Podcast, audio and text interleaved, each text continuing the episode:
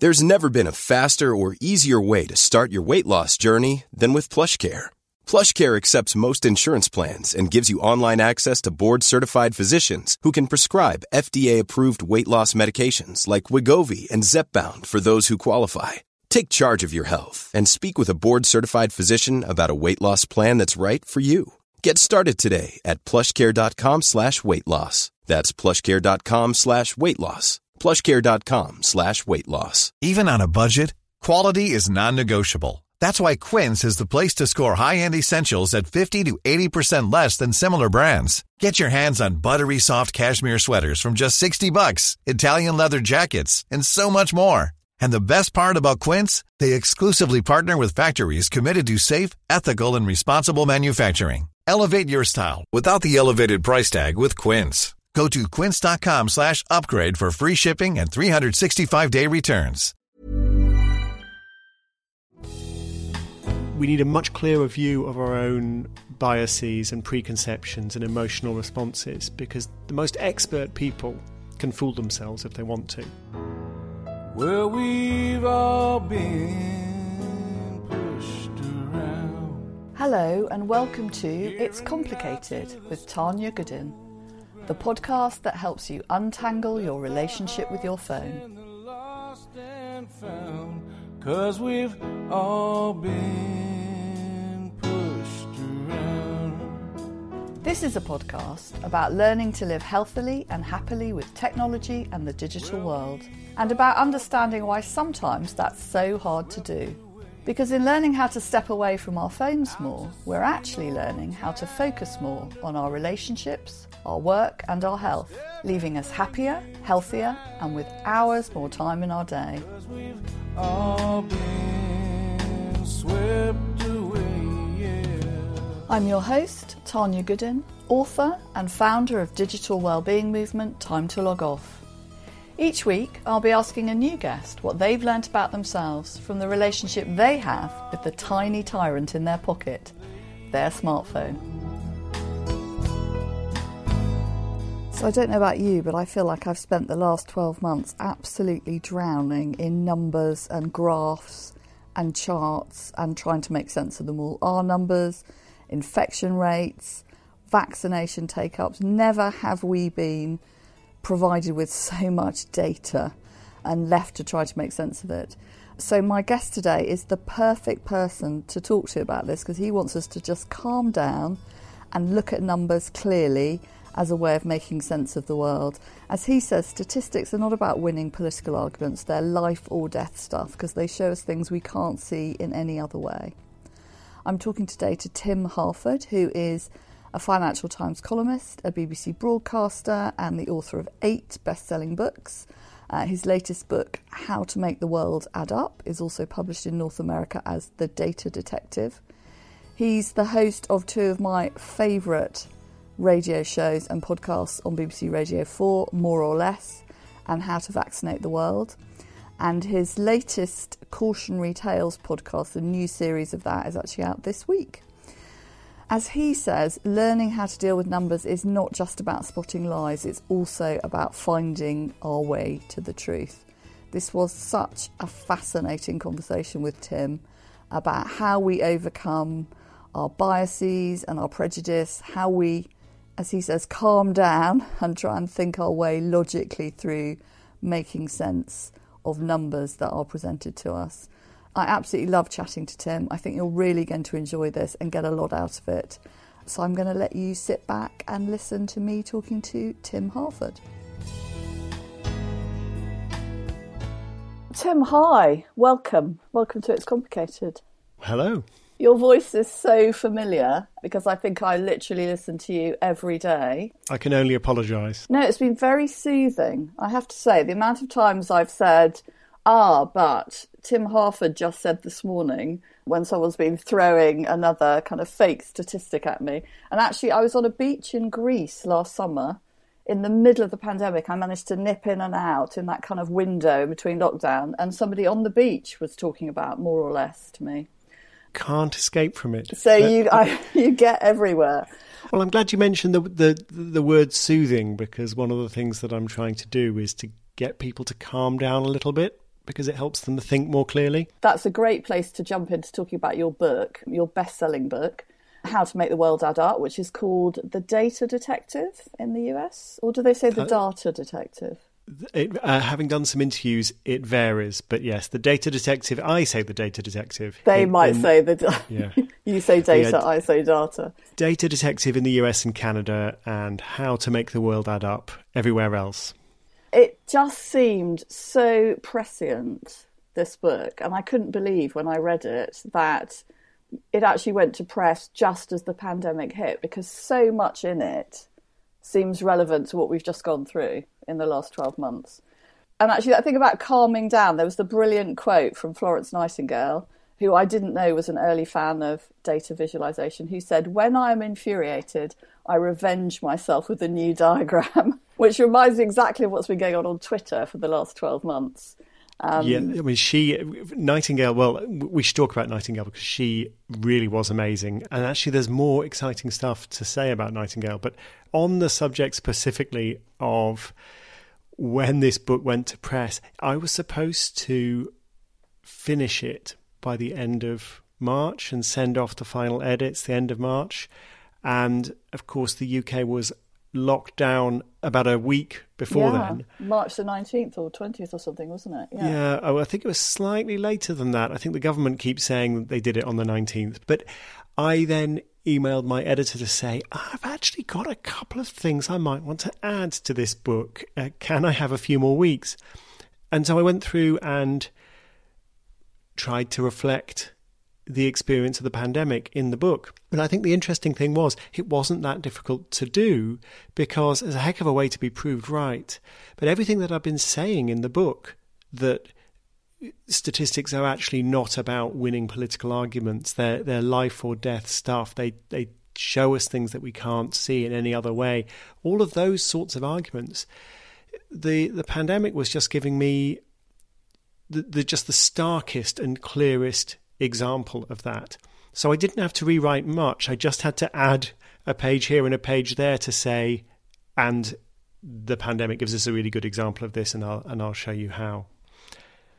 So, what made you write it in the first place? Because as I was reading, I was thinking, this is so. I mean, literally every chapter. I took so many notes, Tim. There's no way we can cover all of it. But every chapter for, to me was so relevant to kind of the spread of misinformation and fake news and the war on truth, which seems to be going on online at the moment. So, was it that environment that made you think, actually, this is what we really need? We need to calm down and look at numbers clearly. It was. For a long time, people were encouraging me to write a book like this. Well, a book about numbers, anyway, because I've been presenting more or less on BBC Radio 4 for nearly 15 years. I, I didn't I didn't feel that I really had anything original to say. There were lots and lots of good books about how to interpret statistics and how to think clearly about statistics. And I thought, well, I, I don't want to just write another book and add it to the pile. And what really changed my mind was two things. One was the experience of 2016, going through the Brexit referendum, going through the election of Donald Trump, and realizing there is so much more to thinking clearly about the world than just the technical information about statistics. Yeah, you might know your, the difference between your correlations and your causations and all of that sort of thing but it's not actually going to help you see what's true and what's not true. We need a much clearer view of our own biases and preconceptions and emotional responses because the most expert people can fool themselves if they want to. That was one thing I realized. And the other thing was just this growing awareness that there was so much emphasis on lying with statistics, so much mm. emphasis on fake news and not enough emphasis on the fact that statistics can actually show you the truth. And people would say, they'd come up to me and say, Oh, I really love, more or less, really love the, the way that you debunk all those false statistics. It always make me feel slightly uncomfortable because I feel, well, that's not the only thing we're doing. It is important to identify what's a lie, but it's also important to identify what's true. So those were really the two big realizations, the things that I wanted to do that I felt hadn't been done as clearly as, as I might hope in all of the great books that had come before me. This idea of the psychological element, thinking clearly, understanding your biases, and this more positive vision of statistics. It's not just about spotting the lies, it's also about finding the truth. Yeah, I mean, I was really struck that the first it's it's sort of ten rules, isn't it? Ten commandments for thinking about numbers.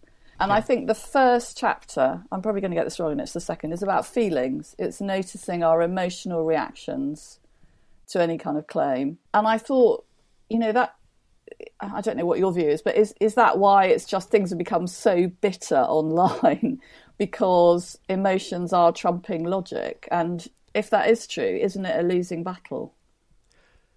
Well, I I don't think the the situation is hopeless. I think it is difficult. You're right. It's chapter one of the book. There's an introduction, so maybe that's why you weren't sure whether it's chapter one or chapter two. But chapter one is all about understanding, noticing your own emotional responses. And in fact, there's a story in that book. The book's full of stories, but the story that I begin that chapter with is about an art forgery, an amazing, disturbing story of an art forgery where one of the world's leading experts basically fooled himself because the forgery wasn't any good, but he got carried away with his own emotions.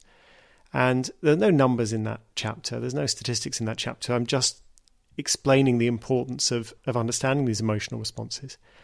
Now, so what does what does the online environment do to that? It doesn't help because a lot of what builds engagement and what helps things to go viral on social media is the emotional response. Now people see the the kitten and they feel joy, they see the the rage tweet and they feel angry, they feel justified, they're in denial. All these different responses build engagement and get things spread. But I don't think we should fool ourselves that this is some unique feature of the 21st century. And newspaper headlines have always been designed to get people angry, to build that, that emotional engagement. And and I think journalists view view that as part of their mission, or at least certain kinds of journalists view that as part of their mission. You know, this is an outrage. If my readers are not outraged having read this article, well, I've you know I've obviously not com- conveyed the gravity of the situation. And of course, outrage is sometimes justified. Anger is sometimes justified. And that's why I don't say suppress your anger or control your anger. I say notice it. If you notice it, at that point you're in a better situation to think clearly about what's going on. I think you had an absolutely kind of compelling study, which I think was right at the end in the conclusion of the book, about how emotions and kind of prejudice can blind us to what's going on. It's the the film, the piece of film that was shown about to, the protest. Yeah, and it made me think about the the storming of the Capitol. So I don't know when yeah. you wrote it. You can't have written it after the storming of the Capitol, but it was so it was i just read it you know with chills thinking this is literally you know january the 6th can you just explain to everybody what it showed? Because that for me was such a strong example of kind of prejudice and bias in action. Yeah it's actually a a sort of homage to an older psychological study where where people from Dartmouth and Yale were shown film of a of a really bad tempered football game between Dartmouth and Yale, and they were asked to interpret how many fouls they saw and so on, and the, just the way that they interpreted the evidence of their own eyes was governed by their affiliation to Dartmouth or to Yale. So this more modern study, which is done by a, a Yale professor Dan Kahan and his and his group, showed people footage of a protest outside a building and told some of the people this is a protest outside an abortion clinic. They're trying to stop women getting abortions and they're protesting that abortions are available. And other people were told this is a protest outside an army recruitment centre. They're trying to stop people going to sign up for the, the army and it's a LGBT rights protest. Now, what is striking about that study is that what people saw, they were asked, did the protesters, were they abusive? Were they were they insulting? Were they threatening? Did they block access to the building? Those sorts of questions. And these are just just look and you can see right whether they did or did not. But what people said when they were responding really depended on whether they were politically sympathetic to the protesters or not. So, experimental participants who were on the political right felt that the anti abortion protesters, well, when they were told they were anti abortion protesters, they, they thought it was fine. But when people with similar political sympathies were told this is a pro LGBT rights protest, they thought the protesters had behaved aggressively and had, and had crossed a line. And vice versa with experimental participants who were on the left. They thought, when they were told these protesters were anti abortion protesters, they thought their behaviour was outrageous. And not, not just whether it was justified or not, but that they had they had physically blocked access to the building, that they had intimidated passers by, and so on. And they were looking at the and, same and, piece it, and of it's sort of flipped. They're looking. Yeah. All four groups are looking at the same piece of film, but some of them are being told this is a group of people who share your values, and some of them be, are being told this is a group of people who completely oppose your values. But all four of them are looking at exactly the same film, and they are disagreeing not just about whether the protest is legitimate or reasonable or justified. They are arguing over the physical facts of the case. Like, did they obstruct people from entering the building? And the point I'm trying to make here is yes, we can talk about the technical details of statistics. We can talk about sample selection bias and we can talk about P numbers and all of these things. But if I can show you video and you can doubt the evidence of your own eyes because of your political beliefs and whether they're in sympathy or not with what you see, then we've got a deeper problem than just technical expertise.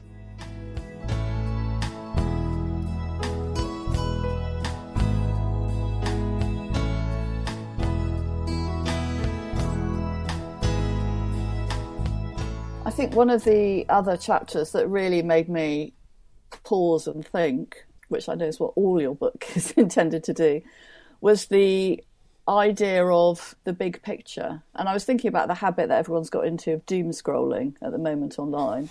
Yeah. And res- responding to, you know, breaking news with outrage and instant reaction and knee jerk comment. And your big picture chapter talks about the newspapers only published every week or every month, or even you've got an example of a paper published every 50 years, and how that would tell us a very different story of what's going on in the world than our instant reactions. So, tell us a bit more about that, because I think that's really relevant to the online environment and how we're reacting so quickly without thought, really, to things that are unfolding. Yeah, I- I think so. It's very important to put everything in context. And one element of that is trying to take a reasonable time horizon. So the idea of a 25 year newspaper or a 50 year newspaper, this is not my idea. It's, it's originally inspired Brilliant by the, brilliant idea, isn't it? It's Yeah. a wonderful idea. It's inspired by the research of some Norwegian sociologists, and it's been brought into popular consciousness by the the Oxford-based economist Max Roser, who runs the Our World in Data website. So it's his it's his idea, but I think it's really powerful just to reflect on what is it that a newspaper would say if it had not been published since 1996 what would be highlighted, what, what are the important pieces of news, or if it hadn't been published since 1971, or if it hadn't been published since 1921. What, what counts as news, what counts as being worthy of observing, changes depending on the timescale. And one point I think it's important to note, and Steven Pinker has made this point, is it's not so much that the news is always biased towards bad things. It's just that the news is always biased towards surprising things. And surprisingly good things tend not to happen quickly, they tend to happen slowly, whereas surprisingly bad things can happen very fast indeed. So, so you tend to be a little bit more optimistic about most things, not everything, but most things if you have a slower timescale it's just easier to highlight a lot of the stories that matter. So the the escape from global poverty that has been really pronounced over the last few decades, or on the downside, much easier to say something sensible about climate change if you're looking back 100 years or 50 years than if you're looking back to yesterday Step onto the legendary clay courts of Roland Garros, where the world's best players battle it out for a chance to win the French Open title. Tennis Channel Plus is your place to watch. Stream every court from your phone or smart TV, live in HD. Don't miss a moment with daily live coverage and match replays on demand, beginning Monday, May 20th. Be there for all the unforgettable moments. Stream now with Tennis Channel Plus. A lot can happen in three years, like a chatbot may be your new best friend. But what won't change? Needing health insurance. United Healthcare Tri Term Medical Plans, underwritten by Golden Rule Insurance Company, offer flexible, budget friendly coverage that lasts nearly three years in some states. Learn more at uh1.com. Hey, it's Ryan Reynolds, and I'm here with Keith, co star of my upcoming film, If, only in theaters, May 17th. Do you want to tell people the big news?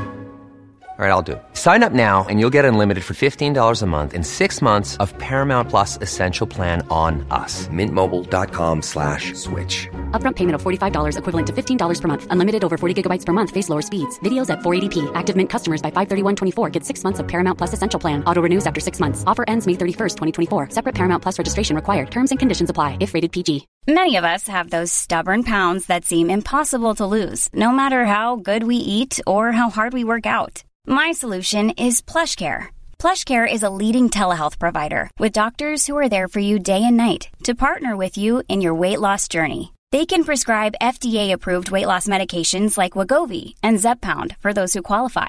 Plus, they accept most insurance plans. To get started, visit plushcare.com slash weight loss. That's plushcare.com slash weight loss. morning. It really struck me when I read that chapter that we're ignoring all the important things. You know, when you kind of summarised what we would look back on over the last 25 and 50 years, I thought actually it's the big picture stuff that's, you know, as you say, poverty declining. Whereas I think you mentioned in the book, if you ask people, they think instinctively po- poverty at least hasn't got any better, but it may have even got worse. And climate change being really quite dramatic. It's the big stuff that we're somehow neglecting with our always on instant you know news feed and reaction to everything and that seemed really worrying when i read that Yeah, I- think that's right. And I speak as someone who writes a column for a daily newspaper, although I- I suppose I could argue for the weekly perspective. So more or less comes out every week, and my column comes out on in the Saturday Financial Times. But I do think absorbing the, the current affairs week by week rather than day by day, and certainly not hour by hour, it's I mean, you tend to feel better. Reading The Economist makes me feel better than reading Twitter. But I think you're also likely to gain more insight, and for that matter, waste less time. So it's a, it's a win-win.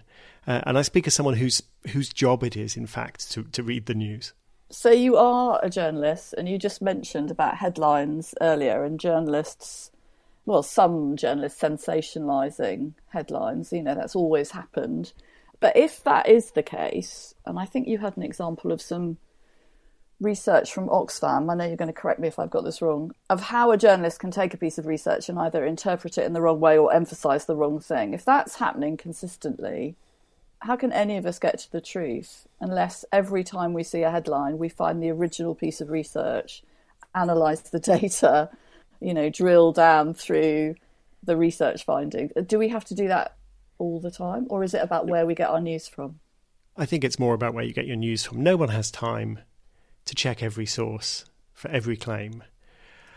And I don't think it, uh, you know, quite apart from the fact that it's impossible and no one's going to do it, I don't think it's really necessary. But you do need to establish that you can you can trust the the source of what you're reading. You can trust the journalist, or you can trust the if it's a blog post from a think tank or something like that. You know, you, have some degree that they are trustworthy, and uh, to, to, to boil down all of the advice in the book to a very quick soundbite, I would emphasize the three C's.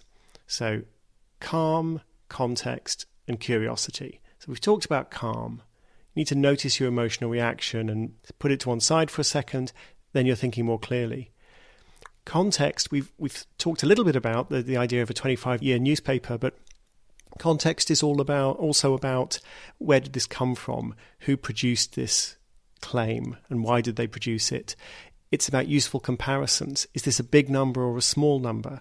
Is this number going up or is it going down? All of these things that help to establish context. And then the final thing is curiosity, which is is this part of trying to win some argument, which is not how a curious person uses data? Or is it trying to understand the world? Is this statistic a window onto the world, or is it a weapon in an argument? So, those three C's calm, context, curiosity. No one has time to, to go through all 10 rules or even all three steps every single time they see a statistic. But you can ask yourself is this journalist or is this newspaper, is this TV channel, is it tending to, to respect those three rules? Am I being given information in a calm manner? Or are they trying to wind me up? Are they trying to engage an emotional reaction? Am I being given the context? Where, where did the number come from? How does it fit into the broader picture? Is it going up or down? That's important. And am I being presented with this in a way that satisfies my curiosity, that helps me understand the world? Or is it just some very shocking uh, number that is trying to convince me of you know, that somebody is wrong and somebody's right? So if if the the source that you're consulting, if the journalist who's giving you this information is giving you in, it in a way that respects calm, gives you context, and, and tries to satisfy your curiosity, my feeling is you're probably in safe hands. Can't guarantee it, but it, it's a it's a good pointer.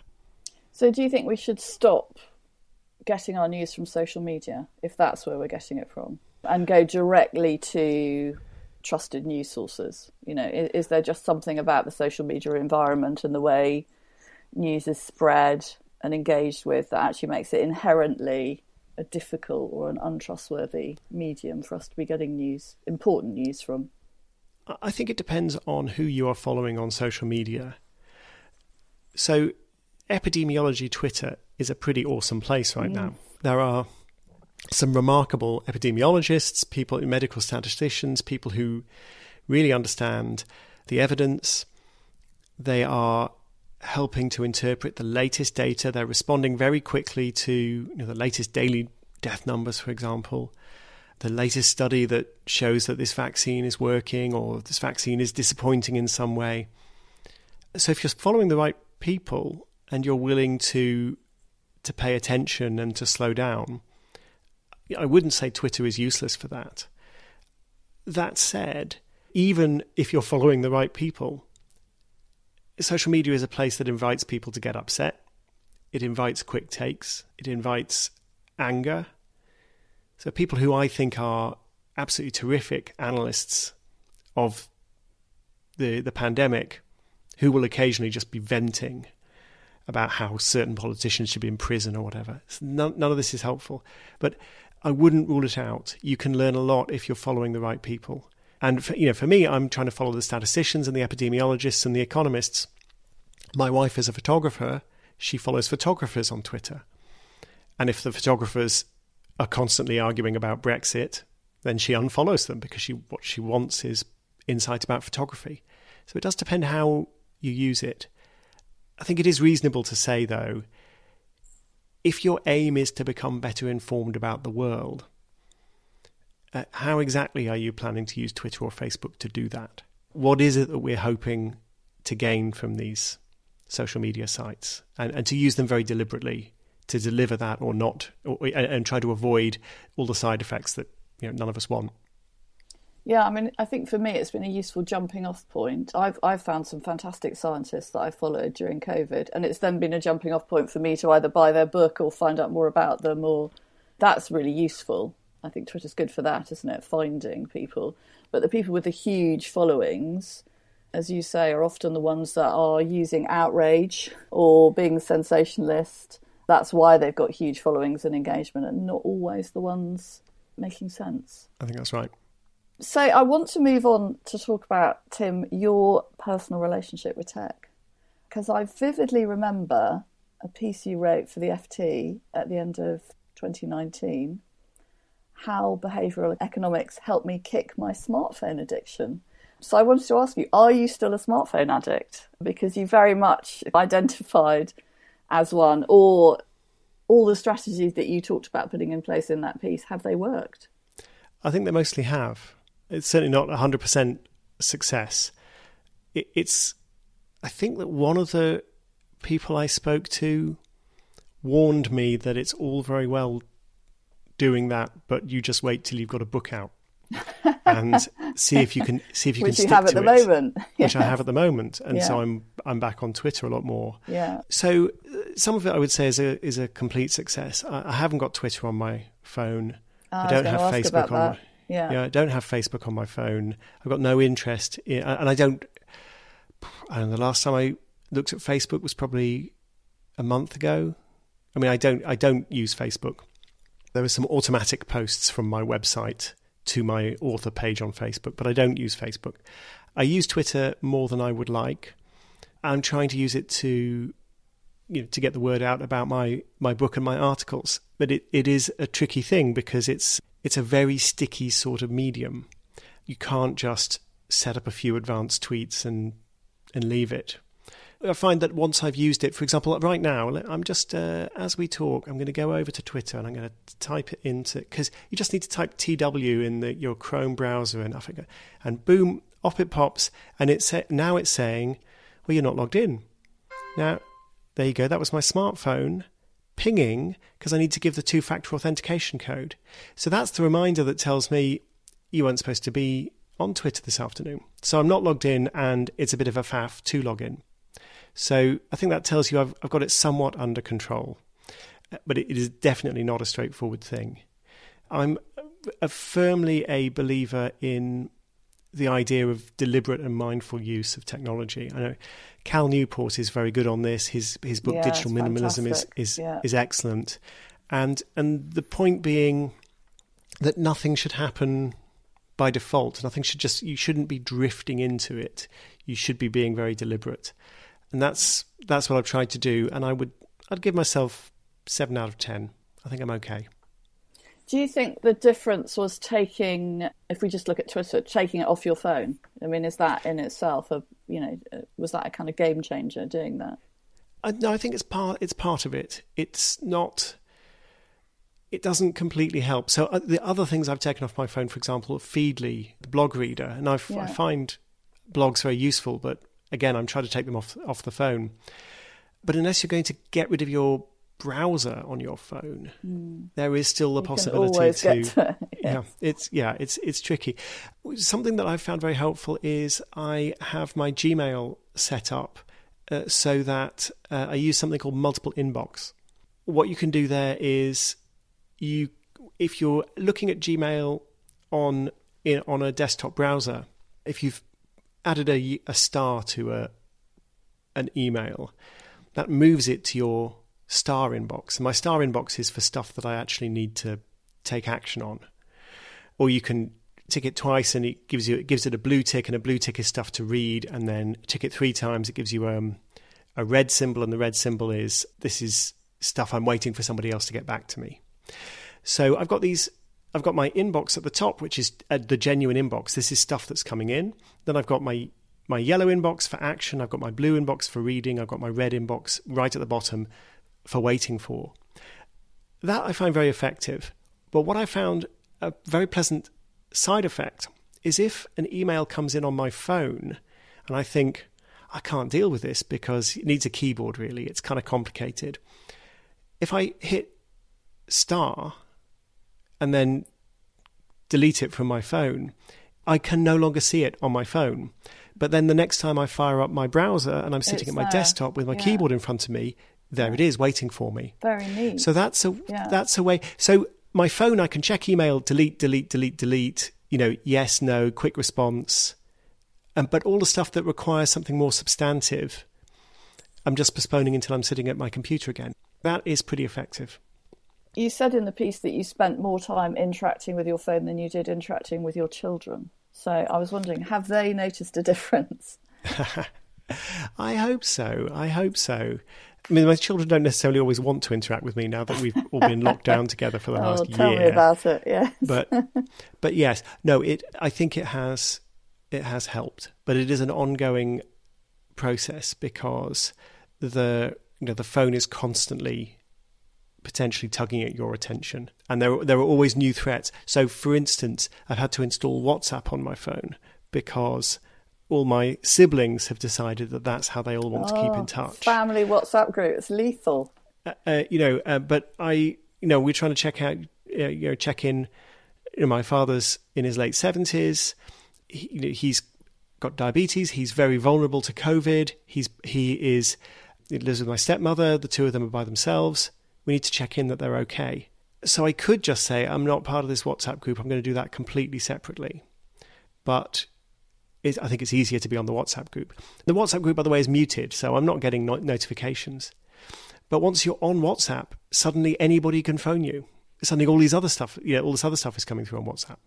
So there's a challenge. You know, there's no there's no straightforward solution. I think Cal is very good on this. Cal Newport. He says you've got to make your decisions, and you've got to accept there there will always whatever decisions you make there will be some bad consequences. You shouldn't be using tech to mean that you never have to apologize to anybody. You know, sometimes you'll have to say sorry. I was off my phone for six hours or, or whatever. Sorry, I don't I don't ever check my Facebook notifications. You've got to be willing to to take that downside if you're going to avoid all the distraction. Uh, I do think it's important to note, though, people really focus on smartphones, and I think there's reason for that. But the the desktop computer is potentially just as distracting. I sit at my computer most of the day, particularly given that we're all at home these days. Yeah, I think people have noticed it more, haven't they? Yeah. Being at home. Per- yeah. perfectly possible to be distracted on your desktop computer, uh, and and the same sort of things apply. You try to prevent yourself getting sucked into slightly soothing habits that distract you from real work. I've got a, a plugin installed on the browser. If I if I click it, it just switches off anything that might distract me, including email, for an hour. And uh, that that's so you my can remi- write? Yeah. yeah, it's just my reminder to get on with get on and focus.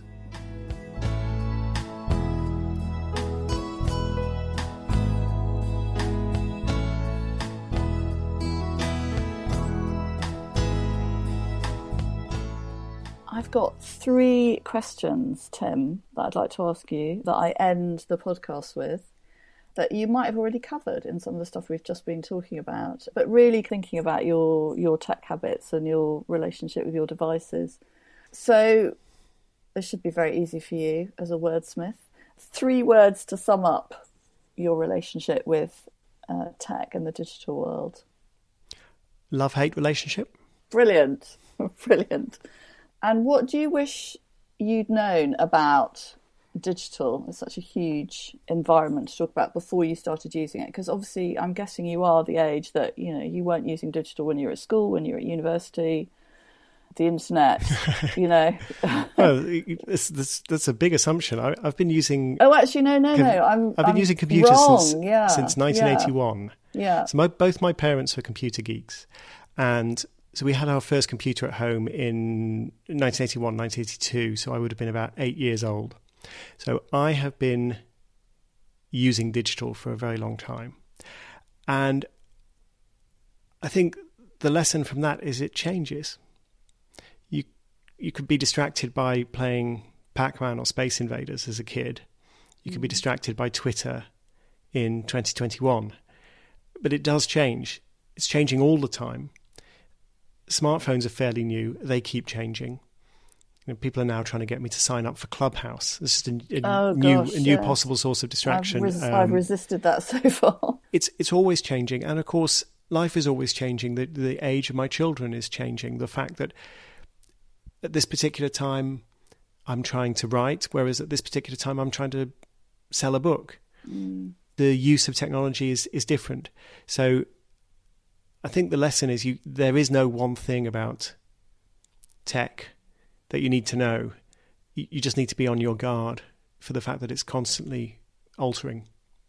Yeah, and you've mentioned distraction a lot. So I'm wondering if, you know, for you and for a lot of people, The issue is we need to realise just how distracting it is. You know, I, I, I talk to kids at school about computer games, about how, you know, they can really pull them in, but it's just dealing with different types of distractions, isn't it, as we get older? Absolutely. Absolutely. And I mean, some of the most insidious distractions are the ones that pretend not to be distractions. So email is email is really difficult because email is work, but it's not it's not necessarily the most important, the deepest, the most significant work. So if you click off to watch a YouTube video or you play a little computer game, you can be honest with yourself. This is a distraction. This is this is a an activity that I'm doing in order to not do any work.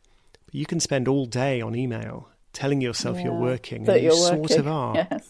And finally, what do you think you've learned about yourself from your relationship with your phone, tech, digital, any aspect of the digital and connected world?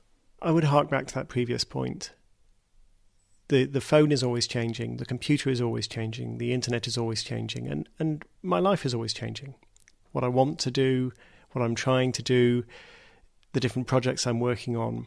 So while it's appealing to say this is the rule that I adopt, this is my my motto for dealing with these various challenges and opportunities that the tech world throws up those rules are always going to have to evolve, and that's that's tricky.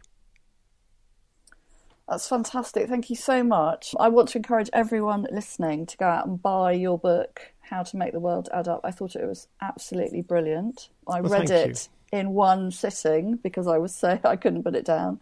It's called The Data Detective or The Data Detective in North America. But yeah, it's it's now a bestseller, I noticed on Amazon. So It with- it is indeed. It is yeah, indeed. so yes. congratulations. It's Who, really- who knew there were so many wonderful geeks out there? So thank you so much, Tim. it's my pleasure. Thank you.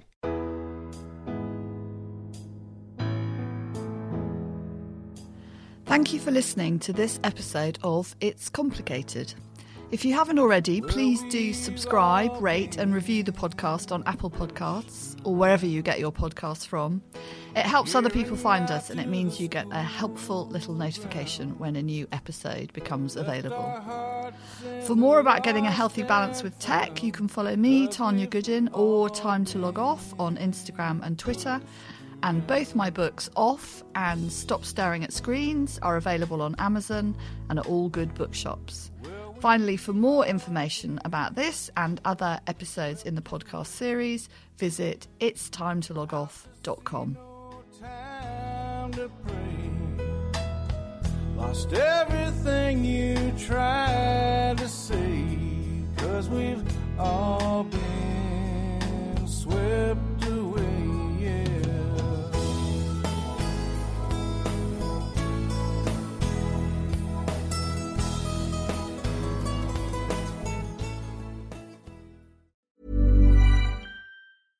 Step onto the legendary clay courts of Roland Garros, where the world's best players battle it out at the French Open for a chance to win a Grand Slam title. Tennis Channel Plus is your place to watch. Stream every court from your phone or smart TV live in HD. See the action unfold as legends fight for glory and new rivalries emerge. Daily live coverage begins Monday, May 20th, with match replays on demand so you never miss a moment. From the first serve to the final point, Roland Garros promises unforgettable moments and new chapters in tennis history.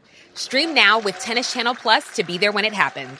Planning for your next trip? Elevate your travel style with Quince. Quince has all the jet setting essentials you'll want for your next getaway, like European linen, premium luggage options, buttery soft Italian leather bags, and so much more. And it's all priced at 50 to 80% less than similar brands. Plus, Quince only works with factories that use safe and ethical manufacturing practices. Pack your bags with high-quality essentials you'll be wearing for vacations to come with Quince. Go to quince.com slash trip for free shipping and 365-day returns. Ever catch yourself eating the same flavorless dinner three days in a row? Dreaming of something better? Well, HelloFresh is your guilt-free dream come true, baby. It's me, Keke Palmer. Let's wake up those taste buds with hot, juicy pecan-crusted chicken or garlic butter shrimp scampi. Mm. Hello Fresh. Stop dreaming of all the delicious possibilities and dig in at HelloFresh.com. Let's get this dinner party started.